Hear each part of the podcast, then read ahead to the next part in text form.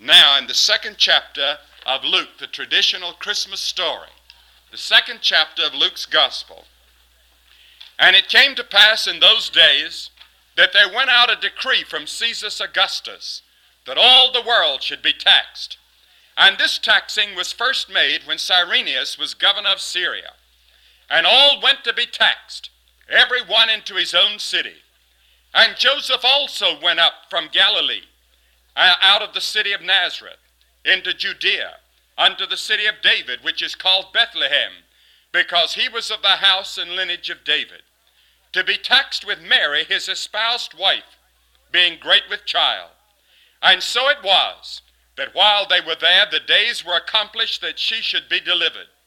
And she brought forth her firstborn son, and wrapped him in swaddling clothes, and laid him in a manger, because there was no room for them in the inn. And there were in the same country shepherds abiding in the field, keeping watch over their flock by night. And lo, the angel of the Lord came upon them, and the glory of the Lord shone round about them, and they were sore afraid. And the angel said unto them, Fear not, for behold, I bring you good tidings of great joy, which shall be to all people. For unto you is born this day in the city of David a Savior, which is Christ the Lord. And this shall be a sign unto you. Ye shall find the babe wrapped in swaddling clothes, lying in a manger. And suddenly there was with the angel a multitude of the heavenly host, praising God and saying, Glory to God in the highest, and on earth peace, goodwill toward men.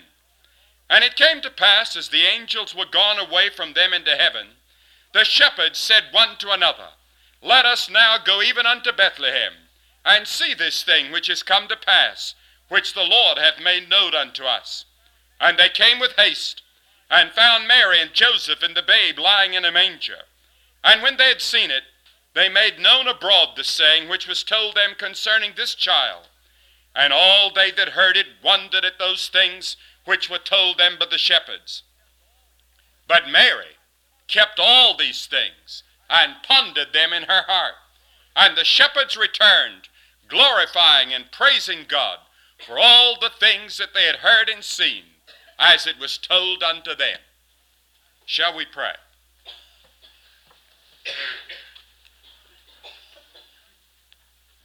Our Father, we thank Thee that in the midst of the world in which we live, with its confusion, its disillusionment, its cynicism, its wars, its rumors of wars, in the midst of all of this comes the joyous and thrilling and glorious message of Christmas. All that is wrapped up in what we call the gospel, good news for all men of all times, in every circumstance. Good news to a prisoner. Good news to a hospital patient. Good news to a dying saint or sinner. Good news to those that are on battlefields. Good news to those of us that are in school where we're searching for the deep truths in philosophy and psychology and all of our other disciplines. Good news because thou hast said, I am the way, the truth, and the life. Thou art the truth, the embodiment of all truth. And we thank thee for this revelation from thyself. And we thank thee for the baby that was born, that grew in wisdom and in stature and in favor with God. And entering his public ministry, we thank thee that he went about doing good, teaching as one having authority, and then his willingness to go to the cross to take our sins. We thank thee that he did not come down from the cross when he was tempted to, but stayed on the cross and shed his blood and died. Because on that cross thou didst put our sins. And in him we find forgiveness and we find a new life and a new dimension to life that the world knows nothing about. But we thank thee for the hope that he brought us from outer space, this visitor that came from another world. He brought us hope that he will someday return. And we are going to see another visitor coming to this earth at a very crucial time when the world is about to blow itself up. And in the midst of our hopelessness and despair, Thou hast given us the promise that He shall return. And when Thy kingdom is going to prevail throughout the world. Until that hour, we pray that we will be kept busy, working for Thee, serving Thee, witnessing for Thee. And we pray today that the message of Christmas, its true and deeper meaning, will permeate all of our actions and all of our thinking and all of our conversation. And as we give and receive gifts around the Christmas tree on tomorrow night or on Tuesday morning, we pray that we will remember the greatest of all gifts. And we pray, though, that no gift is a gift until it's received. And we pray that each of us here today will receive from Thee the greatest gift of all, the Lord Jesus Christ. For we ask it in His name. Amen. Thank you, Billy. Now let me read uh, our second lesson. Jesus was born at Bethlehem in Judea during the reign of Herod the king. After his birth, astrologers from the east arrived in Jerusalem asking, Where is the child who is born to be king of the Jews? We observed the rising of his star, and we have come to pay him homage. King Herod was greatly disturbed when he heard this, and so was the whole of Jerusalem. He called a meeting of the chief priests and uh, of the whole of Jerusalem uh, he called the meeting of the lawyers of the Jewish people and he put them this question Where is that one who is to be the Messiah to be born?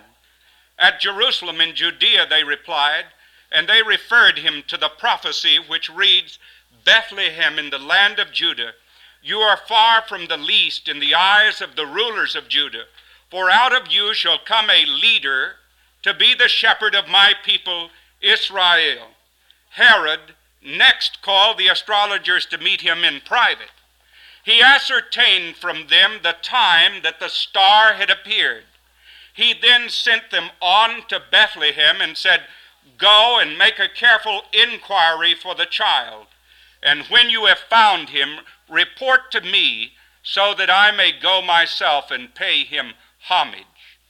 They set out at the king's bidding and the star which they had seen at its rising went ahead of them until it stopped above the place where the child lay. At the sight of the star, they were overjoyed. Entering the house, they saw the child with Mary his mother and bowed to the ground in worship to him. Then they opened their treasures and they offered him gifts gold frankincense, and myrrh, and being warned in a dream not to go back to Herod, they returned home another way. May God bless to us an understanding of this, His holy word.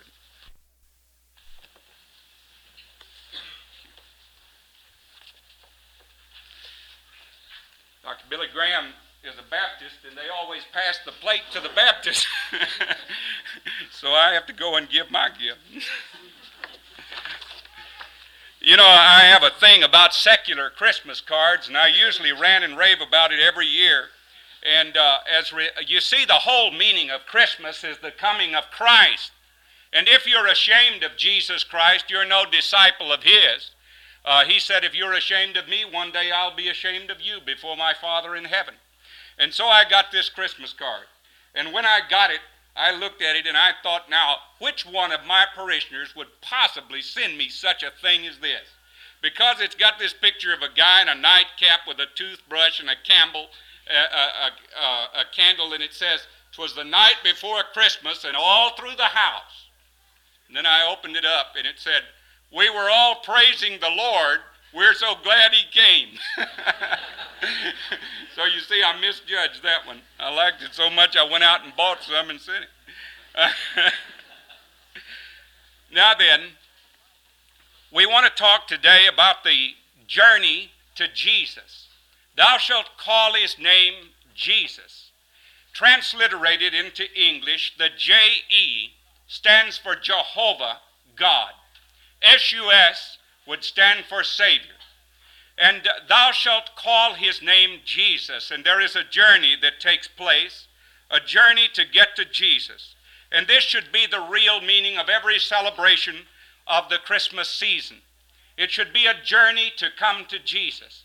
And the most remarkable of all of the journeys recorded in Scripture is not simply that of the humble shepherd folk that we heard about last Sunday, who had only a few miles perhaps to traverse to get to the stable in Bethlehem and there to offer their praise to the blessed uh, Mother of our Lord and to God Himself for His great gift of His Son.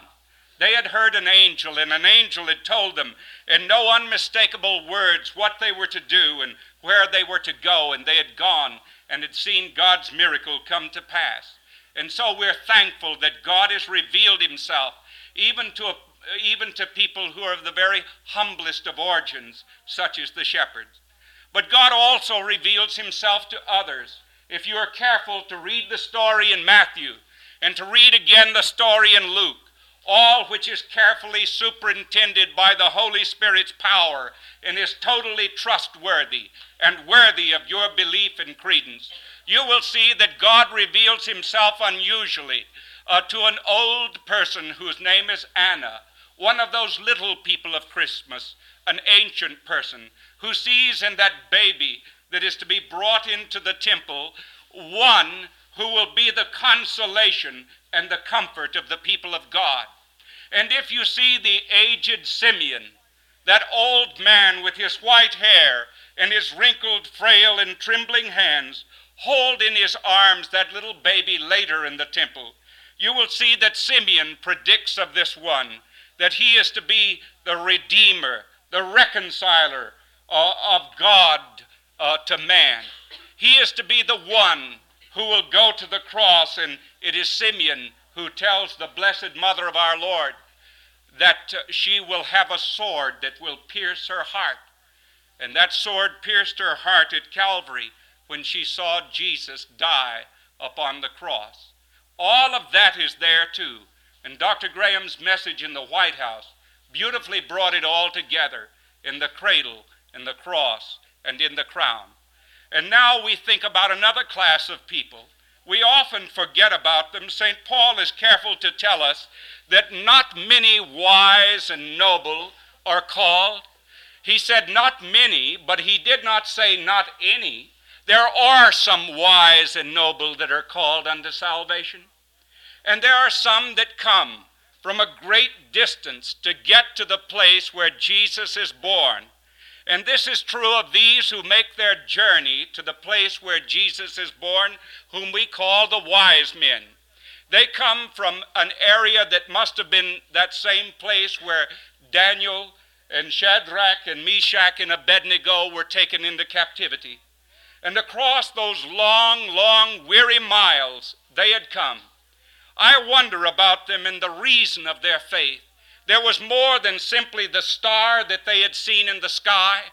I am sure that they had the scriptures that Daniel himself had written.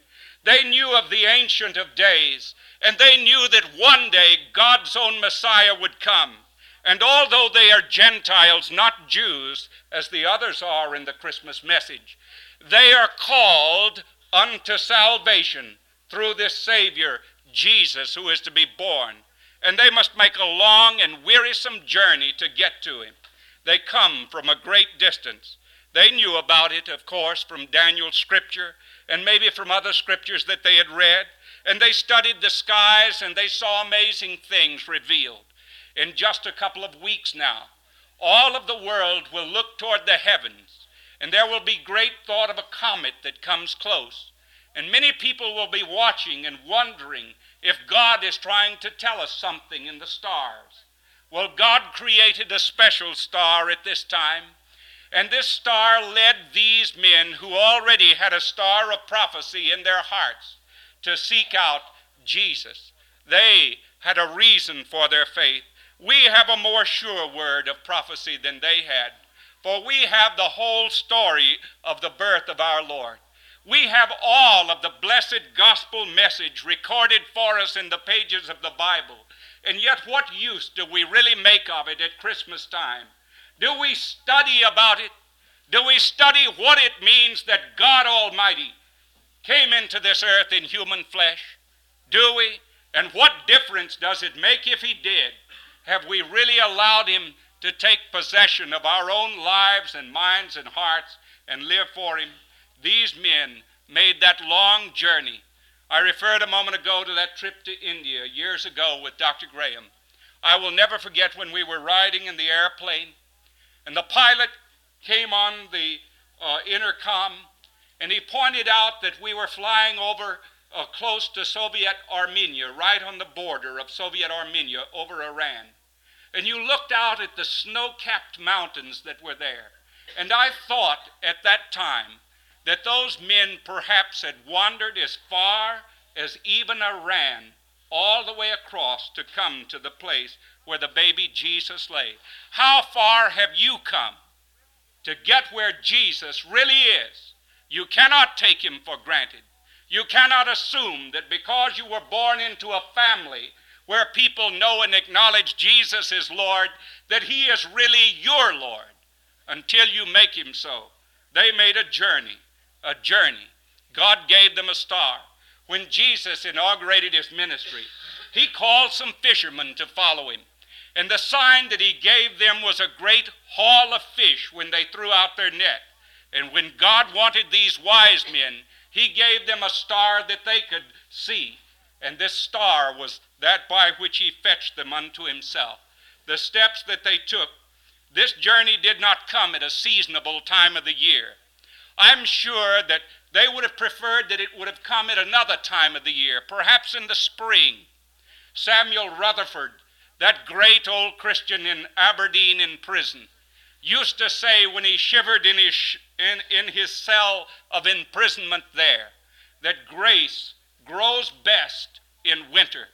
That in the hard and bitter, cold, damp cell in which he lay, a prisoner for Jesus Christ, Samuel Rutherford could think of the coming of Christ and say that all of the stones in his cell had shone red like rubies that night because Jesus was here in this cell with me.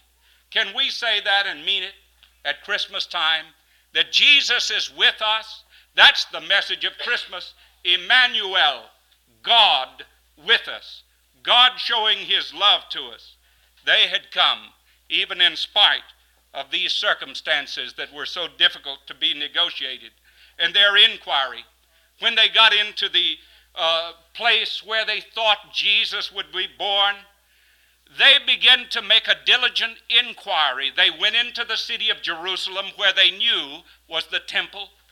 They knew that in Jerusalem there would be the scribes. They knew that in Jerusalem there would be the Pharisees. They knew that in Jerusalem there would be sacrifices made. And here these Gentiles, these people whose lands had overcome the Jews years before, now are humble enough to come to them and make a diligent inquiry about this one who is to be born. Have you searched the scriptures? Have you read in the book of Numbers that prophecy that God even puts into the mouth of an unworthy prophet by the name of Balaam, speaking of Shiloh, speaking of a star of Jacob that would come? That's a prophecy concerning Christ. But mo- most of us make precious little of what is revealed for us in the Scriptures. A few years ago, I went with two of our students from Montreat, uh, two of our students in our church, over to Asheville to listen to a man who had suffered greatly for Jesus Christ in, in, in Romania. I shall never forget hearing that man tell of how he was once speaking the Christian message uh, to a group of Soviet soldiers, Russian soldiers, who had been born into a land that was utterly godless. They had never once read one single shred of Scripture. They knew nothing about God, nothing about Christ. He told them the story of Jesus. And when he told them the story, they were enthralled by all that it meant that God had loved man so much that he was born in human flesh. And Pastor Wurmbrand said that when he had got to the end of his message, they begged him for a copy of the Bible. But he had no Bible to give them. And so he took his own Bible and began to tear out page after page of the Bible and hand to each one of the Russian soldiers a page from Scripture. There was one Russian soldier who got only a page from the prophet Jeremiah. He went off with his precious little page from the Scriptures, and he looked at that page from Jeremiah, and he saw the name, Thus saith the word of the word of the Lord to Jeremiah. And he thought, who is this fellow Jeremiah? I never read about him in Pravda. I never heard about him on the Soviet radio or television. Who is Jeremiah? He must not be a very important man. But then he read again, Thus came the word of the Lord to Jeremiah. And he thought, well, if the Lord would speak a word to this nobody whose name is Jeremiah, Maybe he will speak a word to me. And so he said, Okay, God, I am Nikolai. You have spoken to this Jeremiah who is a nobody. Will you speak to Nikolai who is nobody? And do you know what happened? He went back to Pastor Wurmbrand and with his one little page from Jeremiah and the thought that God Almighty could be personal and speak to him a personal message, he found a personal Savior and consciously, Jesus became Lord of his life. What do the scriptures mean to you? A stately church? A cushioned pew? What does it mean? Is it just a churchianity? Or is it a conscious lordship of Jesus, day after day following him in utter faithfulness? These wise men made diligent inquiry about this Jesus. They were neither ashamed of Christ nor were they afraid of Herod. We are rapidly approaching a time in the history of our world when it well may be that we who are not ashamed of Jesus will be persecuted for Jesus' sake. Many are in this world today persecuted for Jesus. We have not yet hit that persecution, but it well may come to us. Will we be faithful to him? Will we be true to him? They were neither ashamed of Christ nor were they afraid of Herod. They said, Where is he? They didn't say, Is he going to be born? They said, Where is he? They were going to the place where he was. And so they came. And an unlikelier spot could never have been dreamt of. They came to Bethlehem. And here prophecy is again fulfilled. And God Almighty, in His own incredible way, turns around the way in which man thinks. And here his son had been born in a filthy, stinking stable in Bethlehem, a little town of no great significance. Dr. Graham mentioned a moment ago those great births that occurred in the early part of the 19th century. He talked about the birth of Abraham Lincoln in 1809. That February morning in which Lincoln was born, little Dennis Hanks Nancy Hanks, a little brother, picked up this little baby, and he remarked that his face was all wrinkled and red like cherry pulp. And then he handed him back to his mother, and he said, He'll never amount to much. the men down at the general store talked about the crops and the weather. One of them said, Is there any news? And one said, Well, Nancy Hanks Lincoln gave birth to a little boy, but nothing ever happens around here. Nothing ever happened? Well, something great happened. Something great happened here, and they go then to this unlikely spot. They go to this place in Bethlehem, and here God brings wonderful things to pass. I love to think about how unusual God can work. Did you ever stop to think about uh, 19 in the 1920s? There was a man by the name of Frederick Banting. He had graduated from medical school. He had wanted to be a minister, but he had gone into medicine. He was not much of a speaker. And do you know what happened to him? He was he couldn't get any patients. The first month he only earned six dollars. And he asked for permission to use a laboratory in a nearby uh, school. They gave him permission. He had so much time on his hands no patients to look after. And he began to read old medical journals, and this set him to thinking. And you know what Sir Frederick Banting uh, did in Canada? He developed insulin, which brought relief to people who have the, the dreaded condition of diabetes, and up until that time it was a wretched and miserable affair. But he brought to them, he brought to them great comfort and great help and great healing. And it would have been considered a very unlikely looking place. And so these wise men were led to the stable. They were led to Bethlehem at least. And there, there they made inquiry about where he was. What do they do when they get to the place where Jesus is? It's interesting to me. They confess their faith in him. This is what Dr. Graham has done all over the world is call people to a decision, force them to an encounter. An encounter in which they may confess Jesus as Lord. That's tremendously important.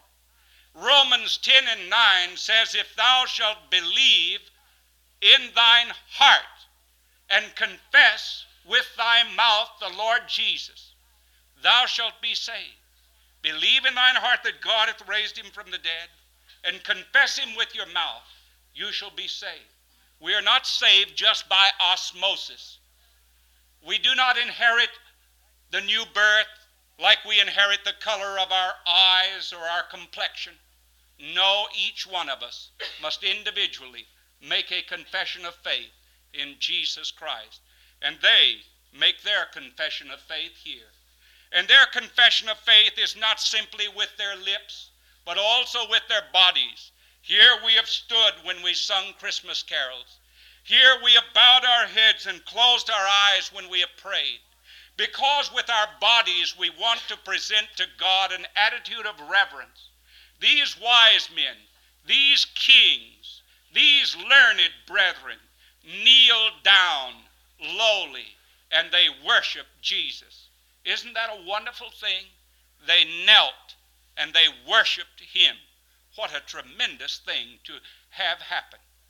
And God satisfied their hungering hearts as he satisfies the old, the poor, or the wise who come in faith to Him. Let me tell you one of my favorite Christmas stories.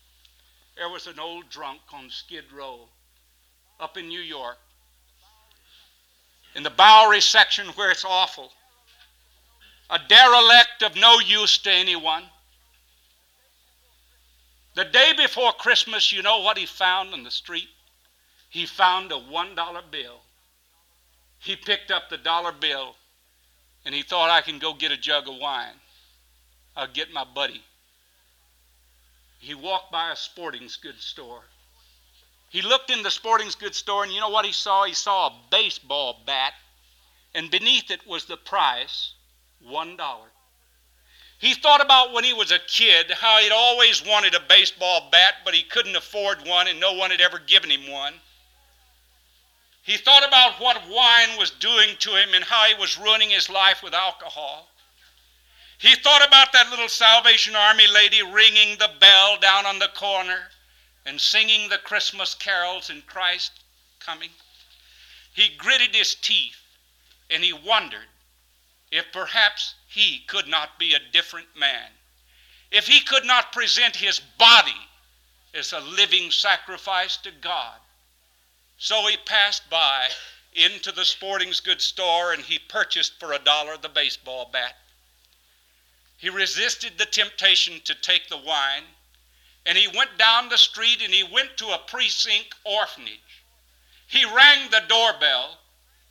When the superintendent came, he said, Here's a baseball bat. I always wanted one when I was a kid. Nobody ever gave me one. Give this to one of the boys here. The superintendent said, Thank you. We got a kid here who's always slapping a ball around with a board. Hey, babe, come here. And Babe Ruth came and picked up his first baseball bat. Think about it. What can happen? What can happen at Christmas if we really give ourselves to Jesus Christ? They presented their bodies in an attitude of reverence to Him. Have we made such an inquiry after Christ? If we haven't, we can. And we can yield ourselves to His Lordship, and we can give ourselves to His control. And that's my prayer at this Christmas time that if you have not really received Jesus Christ as your Savior, the greatest gift you can ever give God is yourself. And the greatest gift God can ever give you is Himself. And He's given you Himself in Jesus Christ, who came at Christmas Day. He came to change things and make them all different for us. Did you see the film Oliver Twist?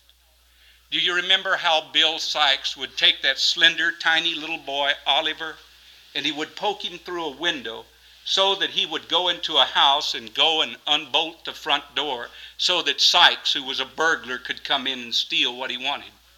Well, reverse all of that and make it good. And God took a little baby and he put him into the world. And that baby's name was Jesus. And he's unbolted the door of heaven so that we can come into heaven. And what do we present to him? We present to him our gifts. The wise men, the wise men came and they gave great gifts to him. They had to come further than the shepherds. They were longer in getting there. But when they got there, they brought a lot more with them. St. Paul talks about the saints in Caesar's household. St. Paul talks about a man on Mars Hill named Dionysius, a philosopher who is converted. There was a man by the name of Joseph of Arimathea who was a rich man, who, when Jesus died, gave him a splendid tomb and gave many pounds of expensive ointment. Not many rich are called, but some are. The truly wise are humble enough to sense their need of him. The politicians may not, the international figures may not. The commercial people, the strikes between labor and industry may not. But for those who do, he reconciles them unto God.